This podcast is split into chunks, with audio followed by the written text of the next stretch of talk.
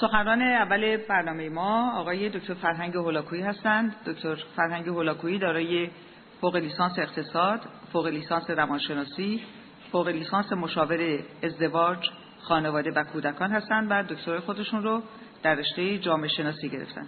دکتر هولاکویی استاد پیشین دانشکده علوم اجتماعی دانشگاه تهران هستند. و در حال حاضر مدیریت مرکز بهزیستی ببلهیز رو دارا هستند و به عنوان licensed marriage and family therapist به ندرت البته مراجعانی رو میپذیرند قسمت اول صحبتم رو تحت عنوان نگاهی به موضوع خوشبختی داشته باشم و احتمالا قسمت دوم رو یک نگاه به موضوع خوشبختی. علتش است که از یک زاویه مشخص و معین مطالبی رو به صورت بسیار کلی و اختصار با آگاهیتون خواهم رسید. نگاهی که بنده خواهم داشت البته دوستان دیگه حتما غیر از این هست بسیار سطحی و گذراست و بنابراین نه از وسعتی و نه عمقی و حتما از دقتی در این زمینه برخوردار نخواهد بود. اما همطور که می‌دونید موضوع اصلی و اساسی که مربوط به انسان هست موضوع شناخت یا درک یا معرفت هست و ما در طول تاریخ سه تا سیستم شناخت و یا آگاهی و معرفت داشتیم. یکی سیستم مذهبی است یکی سیستم فلسفی و دیگری سیستم علمی. و سخنی که در این برنامه خواهد بود بیشتر مایه علمی و احتمالا کمی فلسفی خواهد داشت و به هیچ وجه گفتگوی مذهبی و یا شخصی و یا فرهنگی مطرح نخواهد شد مگر با اشاره به آنکه چنین هست. به بیان دیگه امید این است که در فرصتی که هست نگاهی بیشتر علمی فلسفی و یا بیشتر علمی به موضوع خوشبختی داشته باشیم. و می‌دونید مشخصه علم این است که اولا قابل آزمودن هست قابل آزمایش و اندازهگیری هست و مخصوصا عامل بسیار مهمی که کلام و جمله علمی رو از غیر علمی مشخص می‌کنه این است که قابل اثبات رده. یعنی ما می‌تونیم ثابت کنیم که غلطه. هر جمله‌ای که نشه ثابتش کرد. غلطه موضوع علمی نیست. معناش این نیست که غلطه ولی معناش این است که موضوع علمی نیست. اگر کسی بگه من وقتی میمیرم که خدا بخواد چون هرگز نمیشه ثابت کرد که خدا می‌خواست این آدم بمیره و نمرد و یا نمی‌خواست این آدم بمیره و مرد و بنابراین چون نمیشه این جمله رو ثابت کرد غلطه این جمله که انسان وقتی میمیره که خدا بخواد جمله غیر علمی است. این که درست یا غلطه بحث دیگری است. بنابراین امید من این است که به این نکته توجه داشته باشید که سخن در چارچوب مطالب و مواردی هست که مایه علمی داره و به دلیل این زمینه علمی به گونه ای ارائه میشه که قابل اثبات رد باشه. و امید من این است که مخصوصا در عرایز من وقتی که اشاره به دریافت ها و برداشت ها و نظریه هایی می کنم حداقل این رو بپذیرید که بر اساس مطالعاتی به اینجا رسیدن ولی چون فرصت بسیار کم است و فقط جانب اختصار رو داریم بنده فقط به اونها اشاره خواهم کرد. به حال امید این است که پنجره ای رو باز کنن و شما از درون این پنجره بتونید منظره زیبایی رو که به عنوان خوشبختی است ببینید. ولی امید چنین است که به کثیفی پنجره احتمالا اعتنایی نداشته باشید و به زیبایی منظره توجه کنید. امروز در رادیو خدمت خانم سرشار عرض کردم که موضوعی که مورد طرح و بحث و گفتگوست یه سر و رازی است و حداقل از جانب خودم می‌تونم بگم که مطالبی که با آگاهیتون می‌رسه فقط یه اشاره است و یا برخی از اوقات کنایه است. به قول حافظ آنقدر هست که بانگ جرسی میآید و بیش از این انتظاری ازش نباید داشت. گرچه خود ما برخی از اوقات تصور می‌کنیم که مطلب رو می‌دانیم. دخترشی شف ساله در حال نقاشی کشیدن بود. مادرش از او پرسید که دخترم چی می‌کشی؟ گفت دارم خدا رو می‌کشم. گفت آخه دخترم هیچ کس نمی‌دونه خدا چه شکلیه که تو میگی در این میکشیش. گفت ایوی نداره من بعد از اینکه کشیدمش همه می‌دونن خدا چه شکلیه. حالا ما هم امیدمون این هست که اگر مطالبی خدمتتون عرض می‌کنیم چون خودمون باورمون این هست که چنین هست شما هم احتمالا به یه چنین نظری برسید. و البته می‌دونید در مباحث علمی همیشه مهم این هست که از چه زاویه‌ای به موضوع نگاه می‌کنید. بر اساس مطالعه آمدن از فرض کنید هزار نفر پرسیدن که ما نام 20 کشور رو به شما میگیم و شما دو تا کشوری که بیش از به همه شب از بیش از همه با هم شبیه هستند رو بگید کدوم دو تا هستن. اسامی 20 کشور رو گفتن ولی در اینجا دو تا کشور بود آلمان شرقی و آلمان غربی. بیشتر افرادی که در این آزمون بودن آلمان شرقی و غربی رو به عنوان دو کشوری که شبیه و ماننده هم هستن انتخاب کرد. بعدا آمدن به گروه دیگری همون 20 کشور رو دادن. آلمان شرقی و غربی هم درش بود. گفتن دو تا کشوری رو انتخاب کنید که از همه بیشتر با هم مختلف و متفاوتن. جالب این بود که در اون گروه هم بیشتر افراد آلمان شرقی و غربی رو انتخاب کردند زیرا در گروه اول شباهت های آلمان رو مورد نظر داشتن و گفتن این دو با هم شبیهن. و در گروه دوم تفاوت ها رو مورد نظر داشتن و گفتن این دوتا با هم متفاوتن. و این دقیقا نشون میده که من و شما از چه زاویه‌ای به موضوع نگاه می‌کنیم و اگر به دنبال شباهت ها هستیم اون رو پیدا می‌کنیم. و اگر به دنبال تفاوت ها هستیم اون رو پیدا می‌کنیم. به همین که کسانی که بخوان ازدواج کنن اگر به دنبال خوبی فردی هستن که باش بیرون میرن آخر کار به این نتیجه می‌رسن که او خوبه و اگر به دنبال بهانه و عذری هستن که اون متناسب اونها نیست و به دردشون نمی‌خوره حتما اون رو پیدا می‌کنن. و این در همه مطالبی که از یه دقت علمی برخوردار نیست و در گفتگوهای روزانه غالبا ازش میشه مردم رو باش به نوعی شناخت و شنید به راحتی میشه اونها رو بهش دسترسی پیدا کرد. بنابراین امید من این است که توجه بفرمایید کوشش ما در این برنامه این است که آنچه را که می‌دانیم درباره موضوع خوشبختی با شما در میان بگذاریم. معناش این نیست که صدها و هزاران موضوع رو که ازش بیخبریم رو با خبر نیستیم که بیخبریم و در نتیجه اگر بهش توجه و عنایتی نمیشه به خاطر این است که نه فرصت است و نه احتمالا هدف این بوده که آنچه رو که نمی‌دانیم دربارش سخن بگیم. موضوع خوشبختی به معنی happiness یا در حالتی بودن که به زبان انگلیسی in joy بودن هست نه enjoyment in joy بودن یا حالت joy رو داشتن موضوعی است که با دو تا مطلب دیگه غالبا آمیخته میشه. یکی با سلامت روانی mental health و دیگری با موضوع موفقیت یعنی سکسس وقتی که درباره سلامت روانی صحبت می‌کنیم به نظر می‌رسه که سلامت روانی با ویژگی خودش بسیار شبیه خوشبختی است. به طوری که آدم خوشبخت معمولا سالمه و آدم سالم معمولا خوشبخته. اگر صد ویژگی رو بنده درباره آدم سالم دارم معمولا 60 تا از اون ویژگی رو که بعدا شاید بهش اشاره کنم در آدمای خوشبخت هم میشه دید. بنابراین شباهت های اونها بسیار با هم زیاده و تفاوت ها در مفاهیم یه مقدار محدود اونها و یا حاشیه‌ای هست.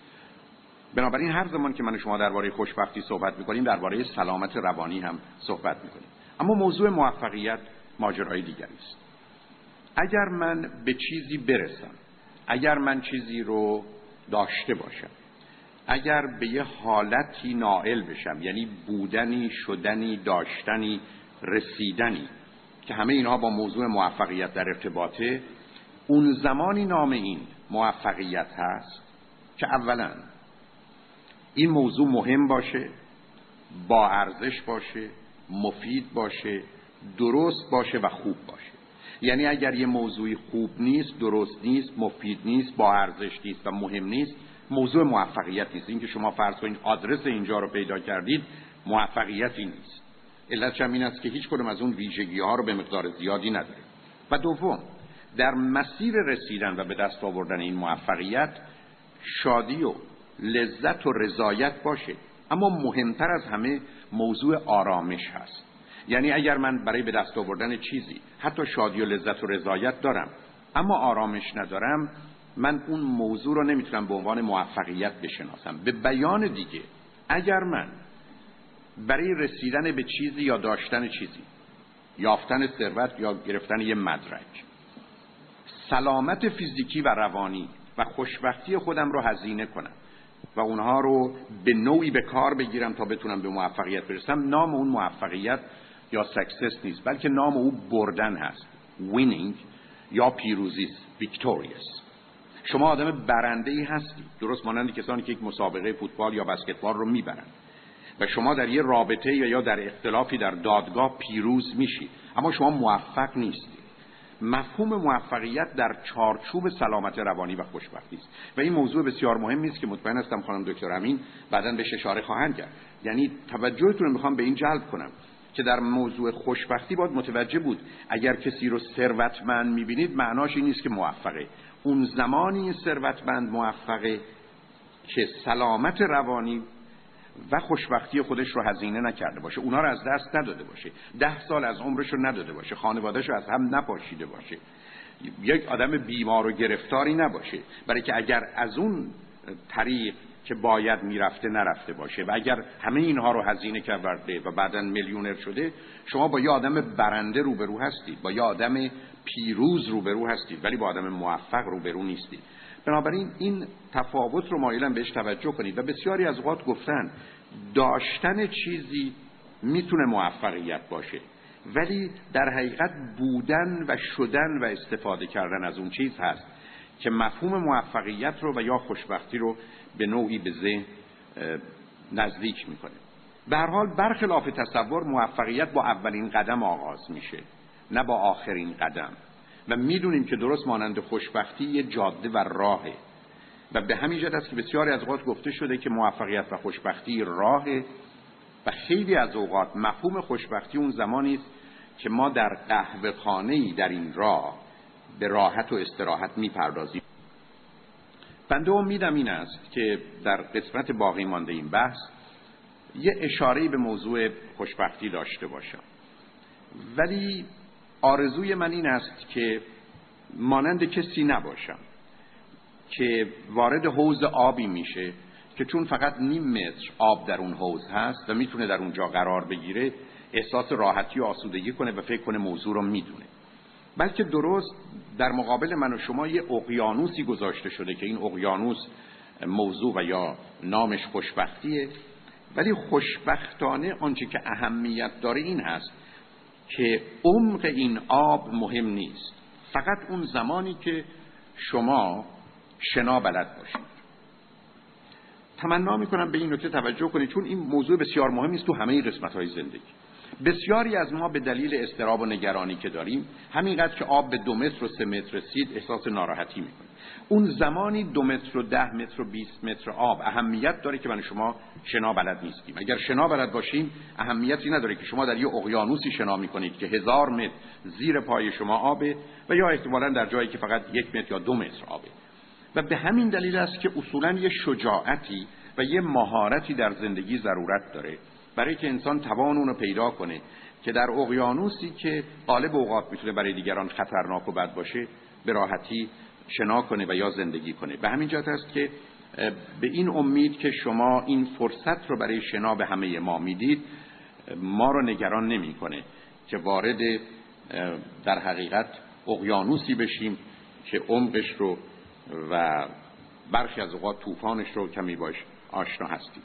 اجازه بدید این نکته رو خدمتتون عرض کنم که به نظر می‌رسه که وقتی که با افراد با فرصتی و حوصله‌ای و دقتی صحبت میشه و درباره حالات خوب انسانی باشون صحبت میشه معمولا به این نقطه می‌رسیم که چیزی به اسم خوشبختی متفاوت از بقیه حالات و حواس و احساسات انسانی وجود داره. به بیان دیگه من و شما وقتی درباره خوشبختی صحبت می‌کنیم درباره یه حسی صحبت می‌کنیم درباره یه احساسی صحبت می‌کنیم درباره یه هیجانی صحبت می‌کنیم یعنی sense feeling and emotion و یا درباره یه حالی صحبت می‌کنیم که اون رو از درون به راحتی می‌تونیم لمس کنیم و متوجهش بشیم. و بنابراین خیلی زود متخصصین متوجه شدن که آدما به این نتیجه می‌رسن. که احساس خوشبختی رو دارند یا ندارند یا کم و زیاد میشه. چرا؟ به دلیل اینکه خوشبختی یه موضوع حسی احساسی هیجانی و به گونه داخلی و درونی است که کاملا پیامش رو مشخص و معین به من و شما میده. پس بنابراین موضوع خوشبختی پدیده خارجی پدیده بیرونی نیست بلکه یه حال و یا یک احساس درونی است. که متفاوت است با شادی با لذت با رضایت با امنیت با آرامش با آسایش با حز و کیف با خوشنودی و خورسندی به بیان دیگه وقتی که متخصصین در این زمینه مطالعه کمی دقیق و عمیقتری کردن متوجه شدن که یه حالی در انسانه که با بقیه این حالات متفاوته گرچه با هم بسیار مرتبطن. و من در قسمت دوم عرایزم به یکی از اونا اشاره می‌کنم. در این حال متوجه شدن که آدما چهار تا حال رو دارن یا انسانها به چهار گونه خودشون رو می‌تونن معرفی کنن. یک من آدم خوشبختیم. دو آدم بدبخت یا شوربخت یا نگونبختیم. سه حالت بی تفاوت رو دارم. Apathy indifference. و چهار اصلا نظری و حرفی و سخنی در این باره ندارم. به بیان دیگه مردم در موارد مختلف احساس خوشبختی، بدبختی، بیتفاوتی و بالاخره حالت بیخبری و بی آگاهی رو دارن. و معمولا این آدمایی که خبر ندارند و آگاه نیستند در خصوص این موضوع هم بحث و گفتگوی بسیار دارن. مورد دوم این است که معمولا میشه درباره مربع خوشبختی صحبت کرد. مربعی که چهار تا عین درش هست. یعنی علم عقل عشق و عمله یعنی اون زمانی که علم و عقل و عشق و عمل کنار هم قرار گرفتن یه مجموعه ای رو فراهم می‌کنن که من و شما می‌تونیم دربارش به عنوان خوشبختی صحبت اما اجازه بدید یه مقدار تفاوت اون رو با چند تا موضوع بسیار شبیه و نزدیک خدمتتون عرض کنم. اولین چیزی که قالب اوقات مردم دربارش وقتی به موضوع خوشبختی می‌رسه مسئله پیدا می‌کنن این است که خوشبختی رو با مسئله لذت یعنی pleasure بسیار نزدیک و همراه می‌بینن یعنی وقتی که من و شما درباره پلژر یا لذت صحبت می‌کنیم خیلی از اوقات مردم فکر می‌کنن آدمای خوشبخت آدمایی هستند که از لذت در زندگیشون برخوردارن. و به همین جهت است که ارسطو 2500 سال قبل دقیقا این موضوع رو برای ما مشخص کرد که بسیار تفاوته بین زندگی خوب و زندگی لذت بخش. و مطالعات اخیر نشون میده که نظر ارسطو در این باره بسیار درسته. یعنی یه چیزی به اسم زندگی لذت بخش وجود داره و یه چیزی به اسم زندگی خوب و یا انسان خوشبخت. چه تفاوتی است بین پلژر به عنوان لذت و آنچه که من شما به عنوان خوشبختی می‌شناسیم؟ اول به نظر می‌رسه که موضوع لذت یه موضوع حسیه.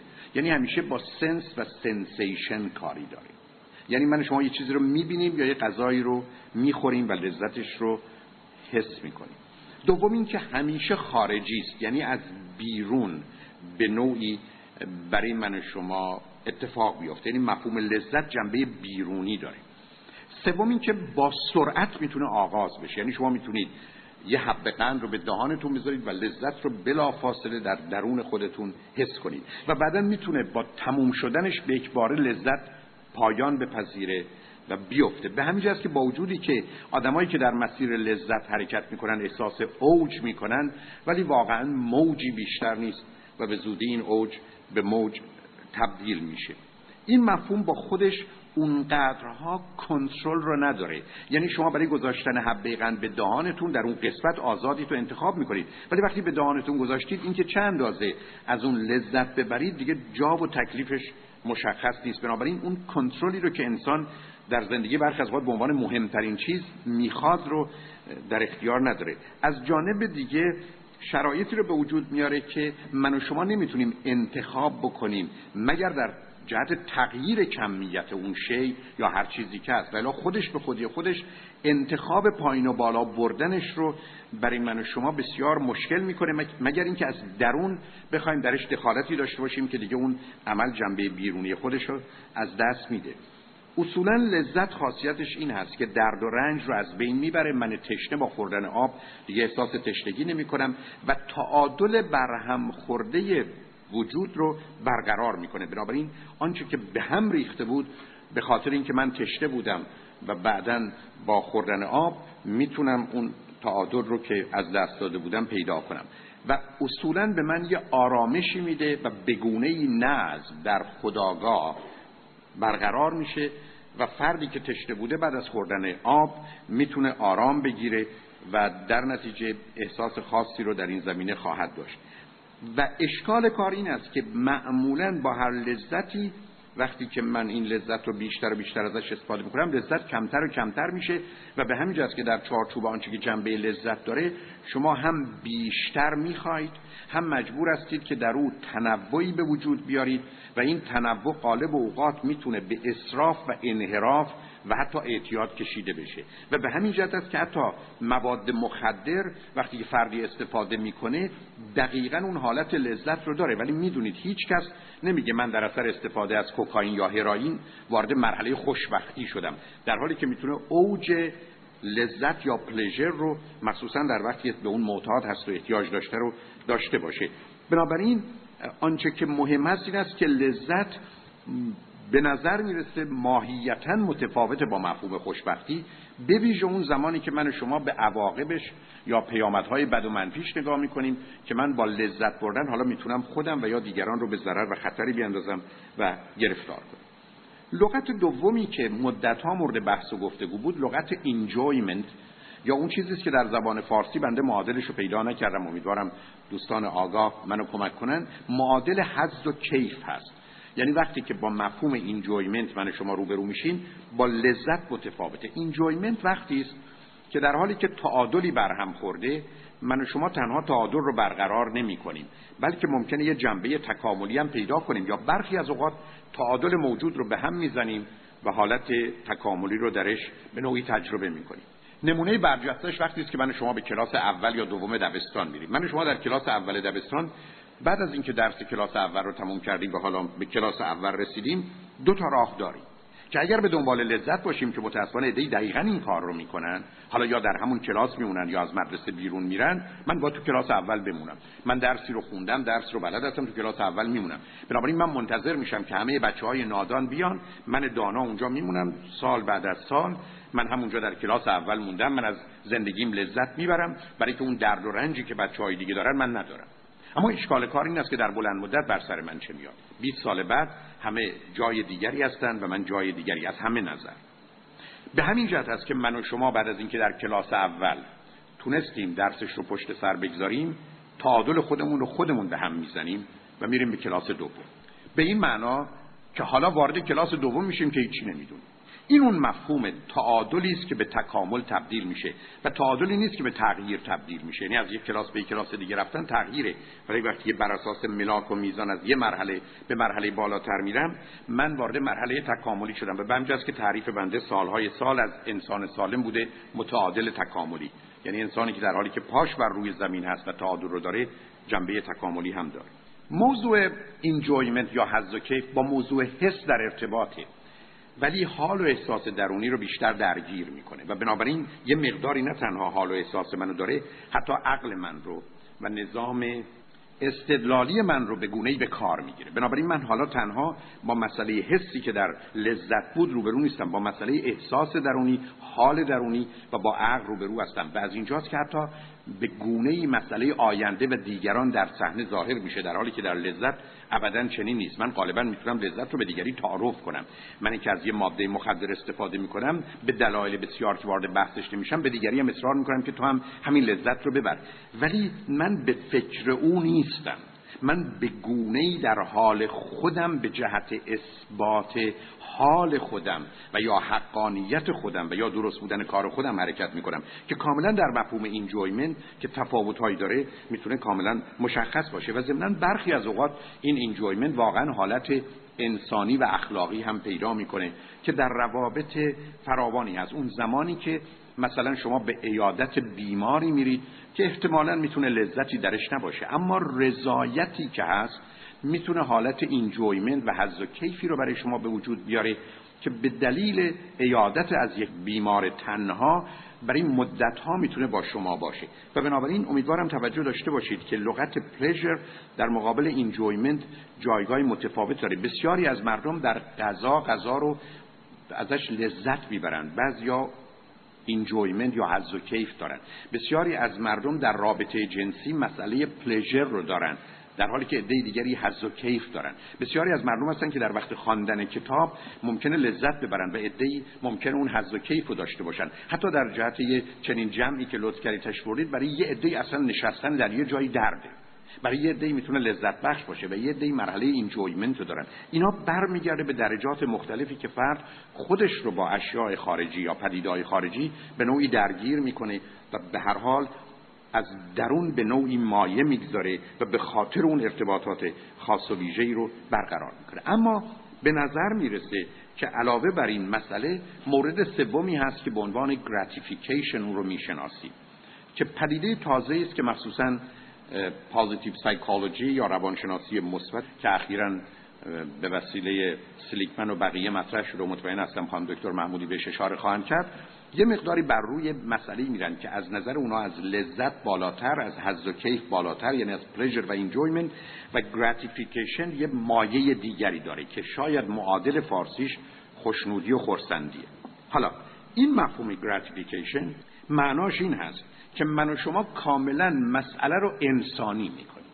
و درست است که انسان جنبه فیزیکی و مادی داره. درست است که انسان جنبه احساسی و عاطفی داره. ولی تأکید اساسی بر روی اصول اخلاقی و اصول انسانی میره و مسئله در ارتباط با دیگران مطرح میشه و به همین جهت است که مشخصه اصلی gratification قدردانی و قدرشناسی از دیگرانه. یعنی مسئله قدردانی و قدرشناسی به عنوان مهمترین مسئله در اینجا شناخته میشه و به همین جهت است که شما می‌دونید وقتی جوایز اسکار میدن یه چیزی نزدیک 25 تا 30 درصد مردم اون زمانی که برنده که اصلا نمی‌شناسند و راجع به فیلم و هنر او هم خبری ندارن از عزیزانش تشکر می‌کنه 20 تا سی درصد مردم در جهان گریه می‌کنن و یا احساس خاصی به اونا دست میده. و این دقیقا نشون دهنده یه نیاز عمیق و سنگین در وجود همه ماست که برمیگرده به اینکه قدردانی و قدرشناسی کنیم و مورد قدردانی و قدرشناسی قرار و این اساس اون چیزی که برخی از اوقات در موضوع تقویت و تنبیه یعنی reinforcement و punishment در جهت گذاشتن کاری در وجود انسانی امروز از نظر علمی مطرح است. به بیان دیگه مسئله gratification بیش از مسئله حس بیش از مسئله احساس بیش از مسئله حتی درگیری تفکر و تعقل. زمینه های اخلاقی و انسانی انسان رو به نوعی برمیانگیزه و او رو در ارتباط با دنیای خارج قرار میده. و به همین جهت است که پشت این ماجرای گراتیفیکیشن یا خوشنودی و خورسندی موضوع دیگری مسئله است و مطرح است که موضوع آن چیزی که به عنوان مقصود پرپس یا آنچه که به عنوان هدف گل و یا اون چیزی که حتی بالاتر از همه ایناست مینینگ معنی زندگی است. به بیان دیگه انسان می‌تونه درگیر یه فعالیتی بشه که حالا با مسئله پرپس با مسئله گل و با مسئله مهمتر از همه مینینگ زندگی معنا داشته باشه. بعد از اینکه فرانکل بر اساس مطالعات خودش نشون داد که حتی در کوره های آتش سوزی اون گروهی می‌تونن و امید زنده موندن رو دارن و دست به اقداماتی می‌زنن که زنده میمونن اینا کسانی هستند که توان اینو پیدا می‌کنن و جرأت اون رو پیدا می‌کنن که در زندگیشون معنی رو که گم کرده بودن دوباره پیدا کنن. بنابراین یافتن معنی و پرپس و جهت در زندگی است که به باره موضوع رو عوض می‌کنه و به همین جهت است که مسئله هپینس بیشتر به موضوع پرپس به موضوع گول و هدف و به موضوع معنی مرتبطه. اما بعدا همطور که ساعت بعد خدمتون عرض خواهم کرد مسئله در جهت فعالیت من و شماست. و اونجاییست که دو چیز حتما حاضر است. یکی آنچه که ما دوست داریم درسته یا آنچه که درسته رو دوست داریم. و دوم این که حقیقت که همیشه زیبا نیست و زیبایی که همیشه حقیقت نیست اینجا به هم در میآمیزند بنابراین نقطه پیدا میشه که زیبایی و حقیقت با هم و کنار هم هست. روزی من و شما می‌تونیم درباره خوشبختی صحبت کنیم که اولا بپذیریم. خوشبختی برای ما اصل است و اساس. یعنی این رو به عنوان اصل اساس principle basic foundation. هر چی می‌خواید نامشو بذاریم قبول کنیم. دوم این که اون رو به عنوان اولویت پرایوریتی اول و اساسی خودمون بدونیم.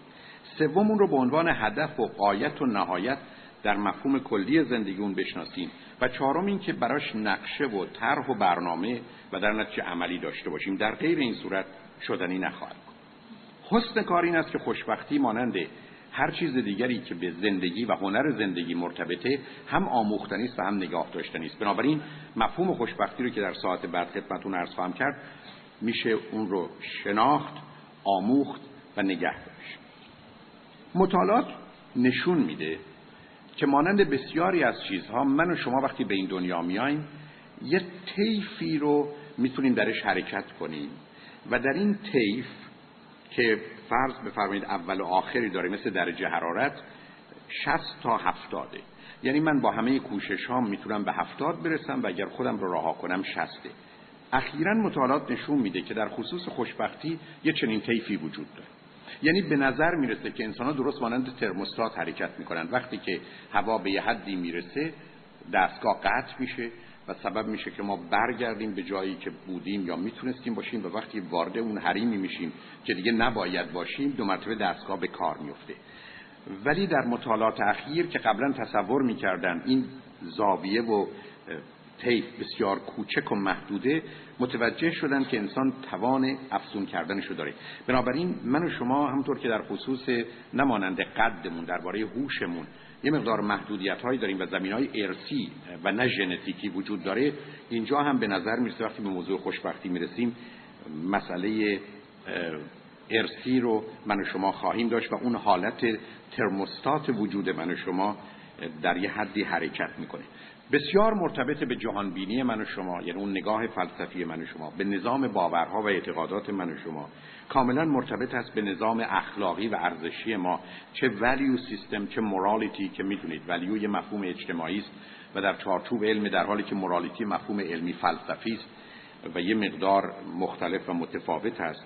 و در آخر کار به مسئله واقعیت و مسئولیت و کاربرد عقل مرتبطه اما نکته مهم اینه که در مفهوم خوشبختی می‌دونیم انسان مخلوق خداست و خالق خودش. انسان مخلوق خداست و خالق خودش. و این بسیار مهم هست که من و شما در حقیقت کسی هستیم که خودمون رو خلق می‌کنیم و به وجود میاریم او ما رو خلق کرده ولی آنچه که من و شما هستیم در حقیقت چیزی هستیم که خودمون خواستیم. و به همین جهت است که در مفهوم خوشبختی مطالعات اخیر نشون میده که مفهوم سرنوشت معنایی نداره. به جای سرنوشت باید در سر نوشت و در سر من باید نوشته بشه. نه در بالا سر من نوشته شده باشه. این تصویر و تصور که از قبل سرنوشت و بخت من رو به نوعی رقم زدند و نوشتند و تعیین کردند و بنابراین من مجبور و محکوم به نوعی به تعقیب اون هستند مطلقا جایگاه و پایگاهی نداره. و بنابراین به راحتی میشه گفت که من و شماییم که حاکم بر این سرنوشت هستیم. اگر از جانب و از طریق سرمون اون رو بنویسیم و منتظر نشیم. معلومه که در این چارچوب مسئله استفاده از فرصت و صبر اهمیت داره ولی به هر حال موضوع می‌تونه عمیقتر و سنگینتر باشه در دنیای امروز که اعتبار صبر کمتر و کمتر و اعتبار استفاده از فرصت بیشتر و بیشتر شده. به بیان دیگه صبر یکی از صفات خوب در طول تاریخ بوده. اما در دنیای امروز در بیشتر موارد نه تنها صفت خوبی نیست بسیار صفت خطرناک آزاردهنده هم می‌تونه باشه. نکته دیگه ارتباطی است که خوشبختی با موضوع بهزیستی داره یعنی ویل بینگ اخیرا بسیاری معتقد هستند که اصلا دانش خوشبختی یعنی بهزیستی.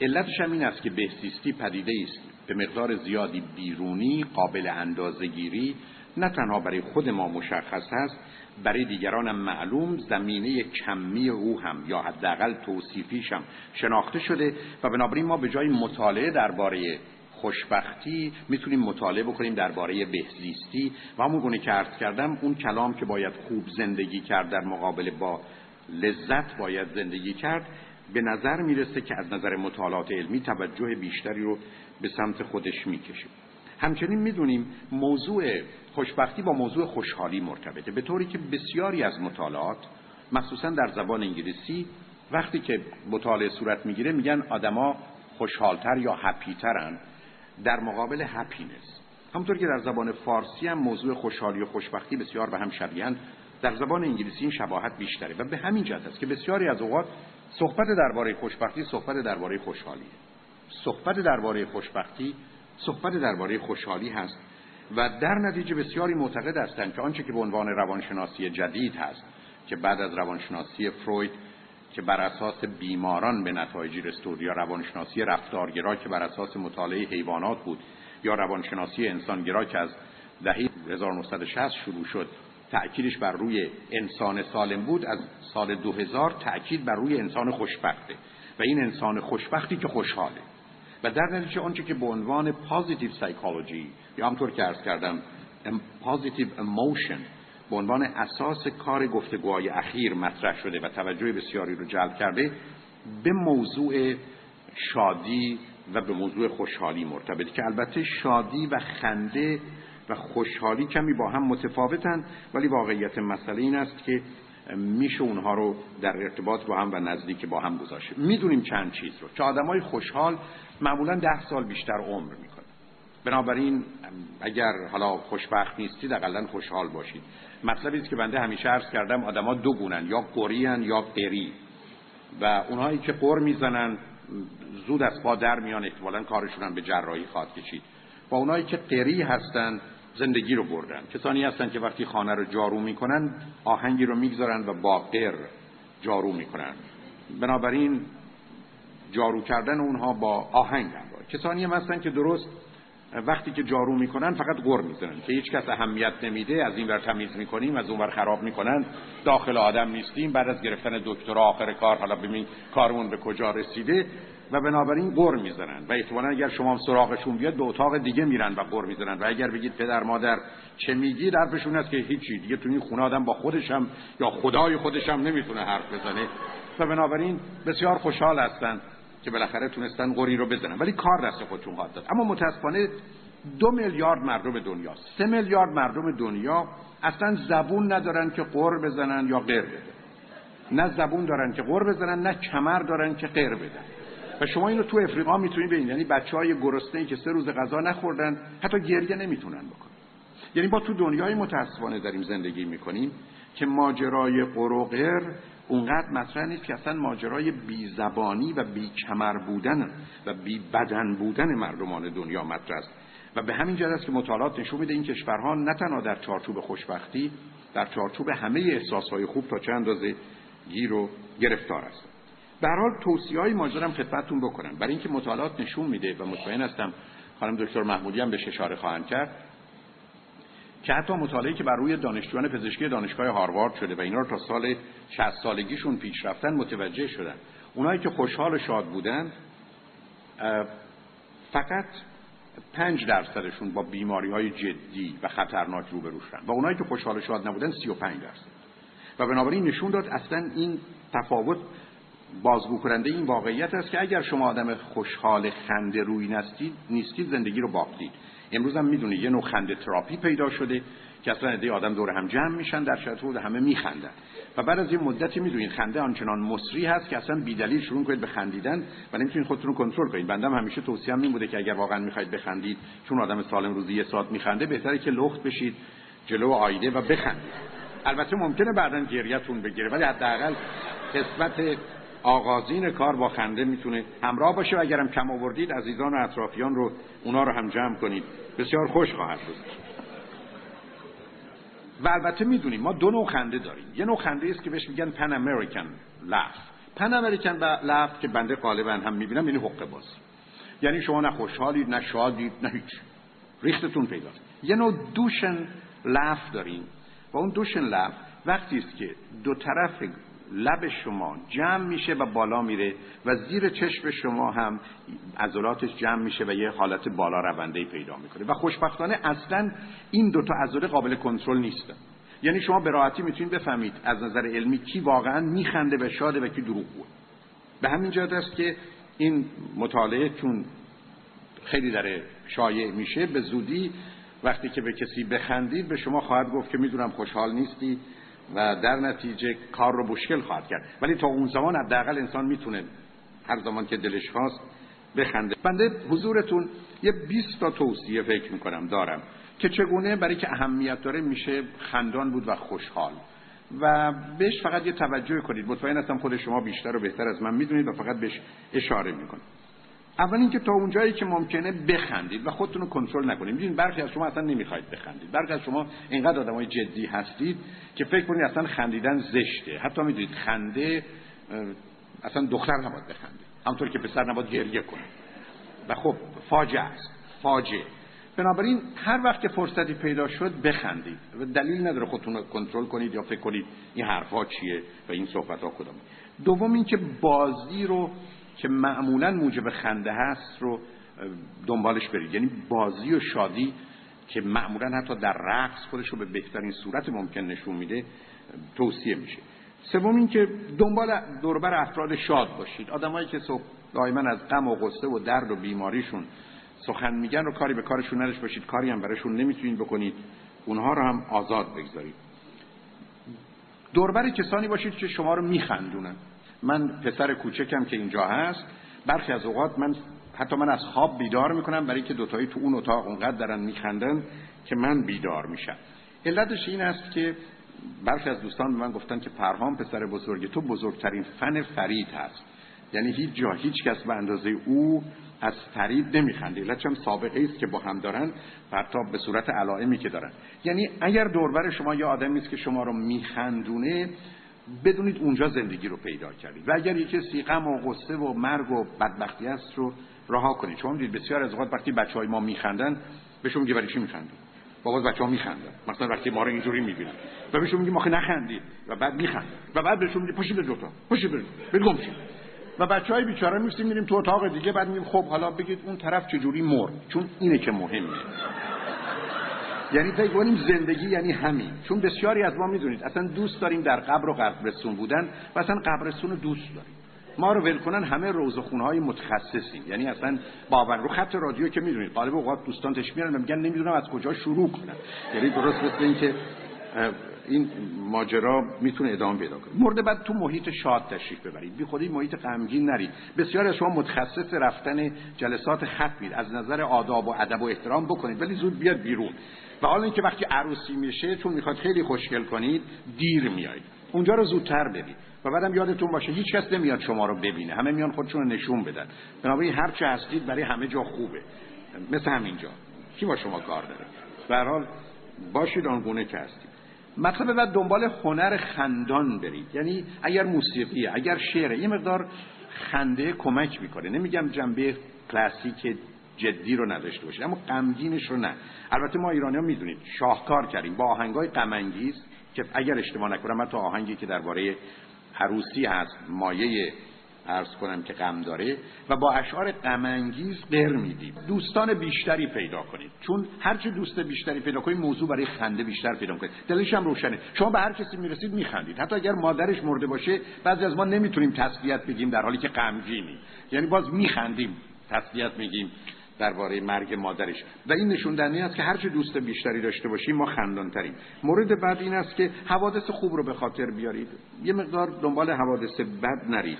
محل برید که شاد است و زیباست و توش خوبی است. یا بسیار از این کامدی کلاب ها که کمک می‌تونه بکنه. اگر کسی هستید که خوشحالید برای چیزی که می‌خواید داشته باشید وقتی که به دستش میارید خوشحالتر خواهید. برخلاف اون چیزی که در خصوص انتظار و توقعه. یعنی خوشحالی برای داشتن چیزی موجب خوشحالتر بودن در وقت داشتن اون چیزه. اما اگر چیزی رو که ندارید شما رو غمگین و نگران می‌کنه. وقتی که به دست آوردید به شما خوشحالی و شادی نمید و این نکته بسیار عجیبی است. یعنی من اگر یه چیزی رو غمگین و نگرانم که ندارم. بعدا به خاطر اینکه غمگین و نگران و ناراحت هستم به دنبالش میرم و اونو به دست میارم. من از به دست آوردنش هم لذت نمی‌برم. به همینجاست که بسیار مهمه که تج نظری در خصوص آنچه که من و شما می‌خوایم رو انجام بدیم. مورد بعد این است که دیگران رو بخندونید. بسیاری از شما حرف که من بلد نیستم جوک بگم. اولا بلدید. برای که برای بعضیا میگید. دروغ میگید. دوم اینکه یاد بگیرید. چون خندوندن دیگران سبب میشه که اجازه بده دیگران هم با شما ارتباط داشته باشن. یه جمله فوق العاده قشنگی است و اونی است که تنها چیزی که در زندگی جدی خنده است و یا شوخیه. تنها موضوع جدی دنیا شوخیه. و اینو برخی از اوقات باید فهمید و پذیرفت. در خلقت هم به نظر می‌رسه که چنینه. باید پذیرفت که خنده و غم هر دو وجود دارد. نه اینکه آدمی که خندانه قرار نیست غمگین باشه و یا فکر کنیم اگر یه زمانی غمگین بودیم پس ما آدم شادی نیستیم. پذیرفتن این موضوع بسیار مهمه. اگر کسی هستی که با نداشتن یه چیزی همچنان خوشحالید و یا خیلی راحت می‌تونید رو بپذیرید شما به واقعا شادی واقعی دسترسی پیدا کردید. خنده هرگز از طریق مالکیت و کنترل به دست نمیاد از طریق هارمونی و همکاری و هماهنگی به دست میاد. خنده عمیق درونی که موجب خنده بعدا بیرونی میشه وقتی است که برای دیگران کاری می‌کنید. و می‌دونیم که اگر آدم غمگینی هستید غم از شما تراوش پیدا می‌کنه و اگر شاد شاد بنابراین من و شما آنچه که در درون داریم به بیرون میدیم ولی اگر آنچه که در بیرونه به صورت شادی پیدا کنیم اونها رو به زودی به درون خواهیم داد. و به همجه است که فرد حکیمی گفته راز شاد بودن این هست. که فقط شاد باش یعنی هیچ احتیاج نداره انسان برای شاد بودن کار خاصی بکنه. موضوع خوشبختی رو بنده ناچار باید با یه موضوع دیگه مرتبط کنم و اون مسئله خوشبینی و رضایت. شما می‌دونید که اگر آدم خوشبینی نباشید به جنبایی بد و منفی نگاه کنید خوشحالی و خوشبختی رو نخواهید داشت. بنده همیشه عرض کردم که آدما دو جورن. کسانی که جهان رو یه گلستانی می‌بینن. که برخی از گلها خار دارن و آدمایی که دنیا رو یه خارستانی می‌بینن که برخی از خارها گل دارن. تمام زندگی با این دو تصویر ذهنی در حقیقت پیش میره. اگر شما جهان رو یه گلستانی می‌بینید که برخی از گلها خار دارند و بنابراین بعضی از اوقات در موارد مهم نوعی مواظبت و مراقبت رو احتیاج داره یا وقتی که بسیار نزدیک میشید واقعیت مسئله این است که زندگی رو بردید ولی اگر کسی هستید که معتقد دنیا خارستانی است که برخی از خارها گل دارند احتمالا زندگی رو خواهید باخت. آدمای خوشبین و راضی معمولا حوادث خوب رو به خاطر میارن. آدمای بدبین و ناراضی حوادث بد. آدمای خوشبین و راضی معتقدند آنچه که خوبه تداوم پیدا می‌کنه و آنچه که بده گذراست. آدمای بدبین و ناراضی معتقدن آنچه که بده همیشگی است. دنیا تا بوده همینه همیشه هم چنینه. و آنچه که خوبه فقط کوتاه مدت و گذرا و سطحی است و به همین است که کوشش می‌کنن خودشون رو ازش دور کنن.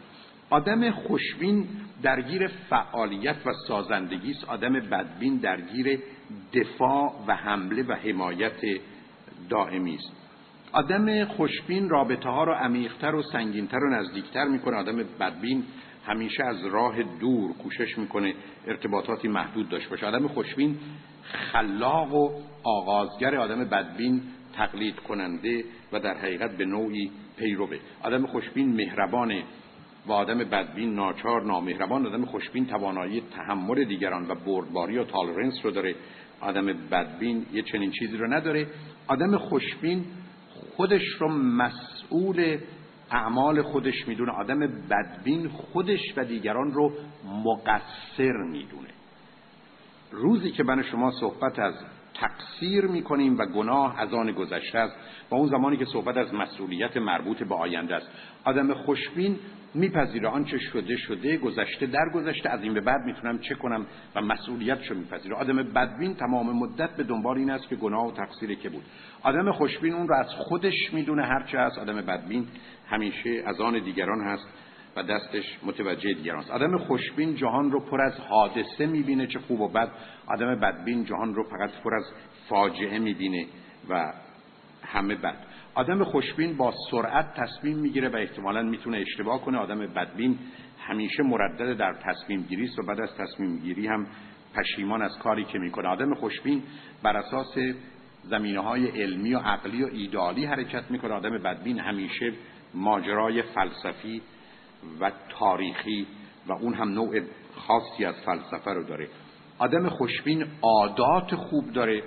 آدم بدبین معمولا اعتیاد خوب مثل کار بیش از حد علم بیش از حد مذهب بیش از حد و یا اعتیادات بد داره مثل مشروب مواد مخدر و یا آنچه که به عنوان اعتیاد بد می‌شناسیم. و بالاخره آدم بدبین متاسفانه غمگین خشمگین طلبکار و ناراضی.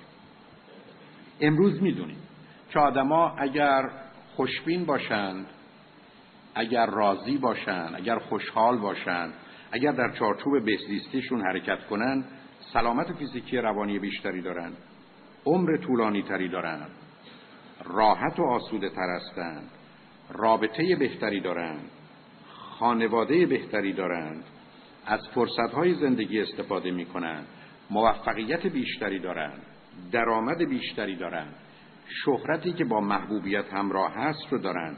از امنیت بیشتری برخوردارن آزادی و رشد رو دارن و بالاخره به جای به وجود آوردن و به وجود آورنده مسئله حلال و حلال مسئله و رفع کننده مشکلن و بالاخره به دلیل خوددوستی و اعتماد به نفس مثبت و حرمت نفس در جایگاه دیگری هستند. در زندگیشون زمین می‌خورن ولی معمولا زمینگیر نمیشن.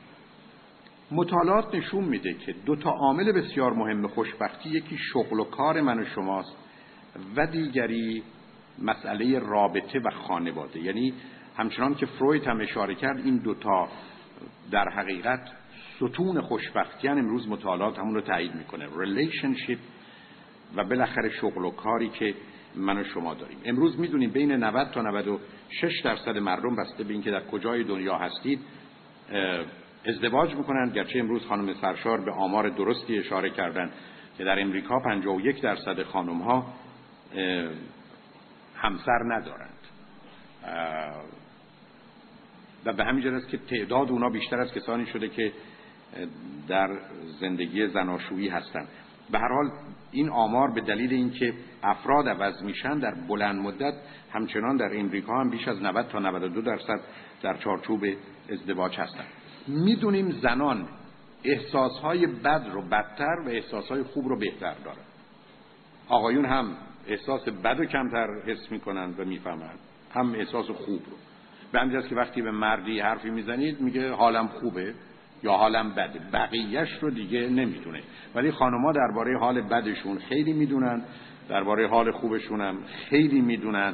و به همین که روی همه خطانه رادیو تلویزیون های ما همه جای دنیا وقتی به موضوع حال و احساس می‌رسه نه مسائل سیاسی و اقتصادی یا برخی از اوقات مذهبی همیشه خانمها نسبتشون تقریبا 75 به 25 که همینجا به نوعی مطرح هستن.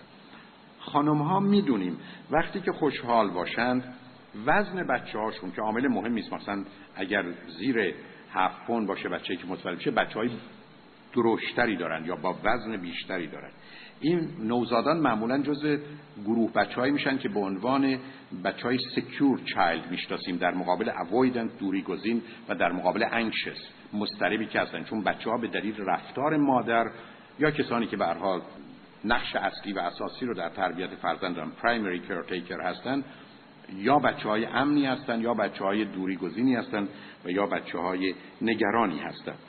می‌دونیم که خانمها در دو مرحله این احساس خوبیتشون کاملا پایین و بالا یکی در وقت آمادگی برای باروری. بهترین حال رو دارن. یکی در وقت عادت ماهانه بدترین حال.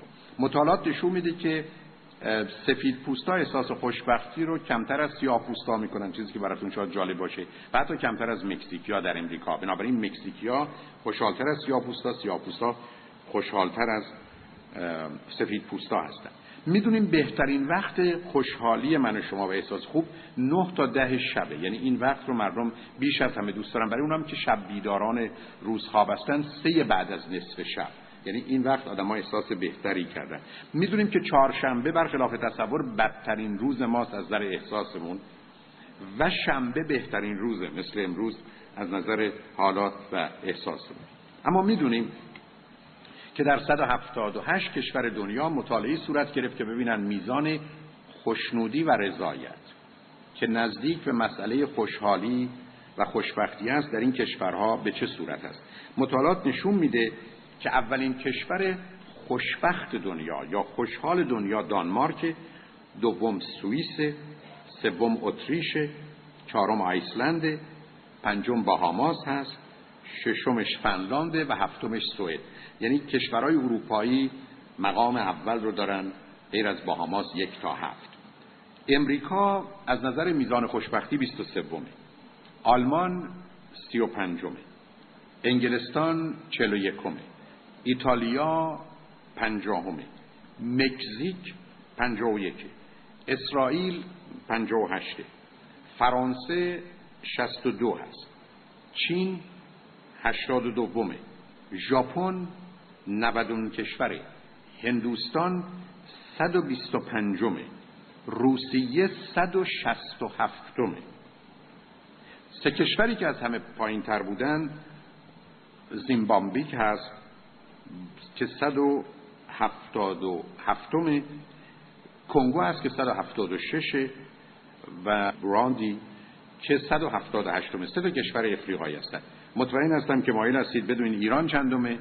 ایران مثل ماجرای هوش که در میان هستیم 96 امیم یعنی تو 178 کشور مطالعه نشون میده که ایران اونجاست برحال به من و شما یه ایده ای میده که موضوع خوشحالی موضوع خوشبختی موضوع رضایت موضوع بهزیستی مسئله مرتبط به هم و پیچیده ای هست. بنده در ساعت بعد در فرصتی که در اختیارم هست سخنی خواهم داشت درباره یکی از این دیدگاه ها که دیدگاه علمی است که به نظر من از همه بهتر و مشخصتر موضوع خوشبختی رو مطرح می‌کنه.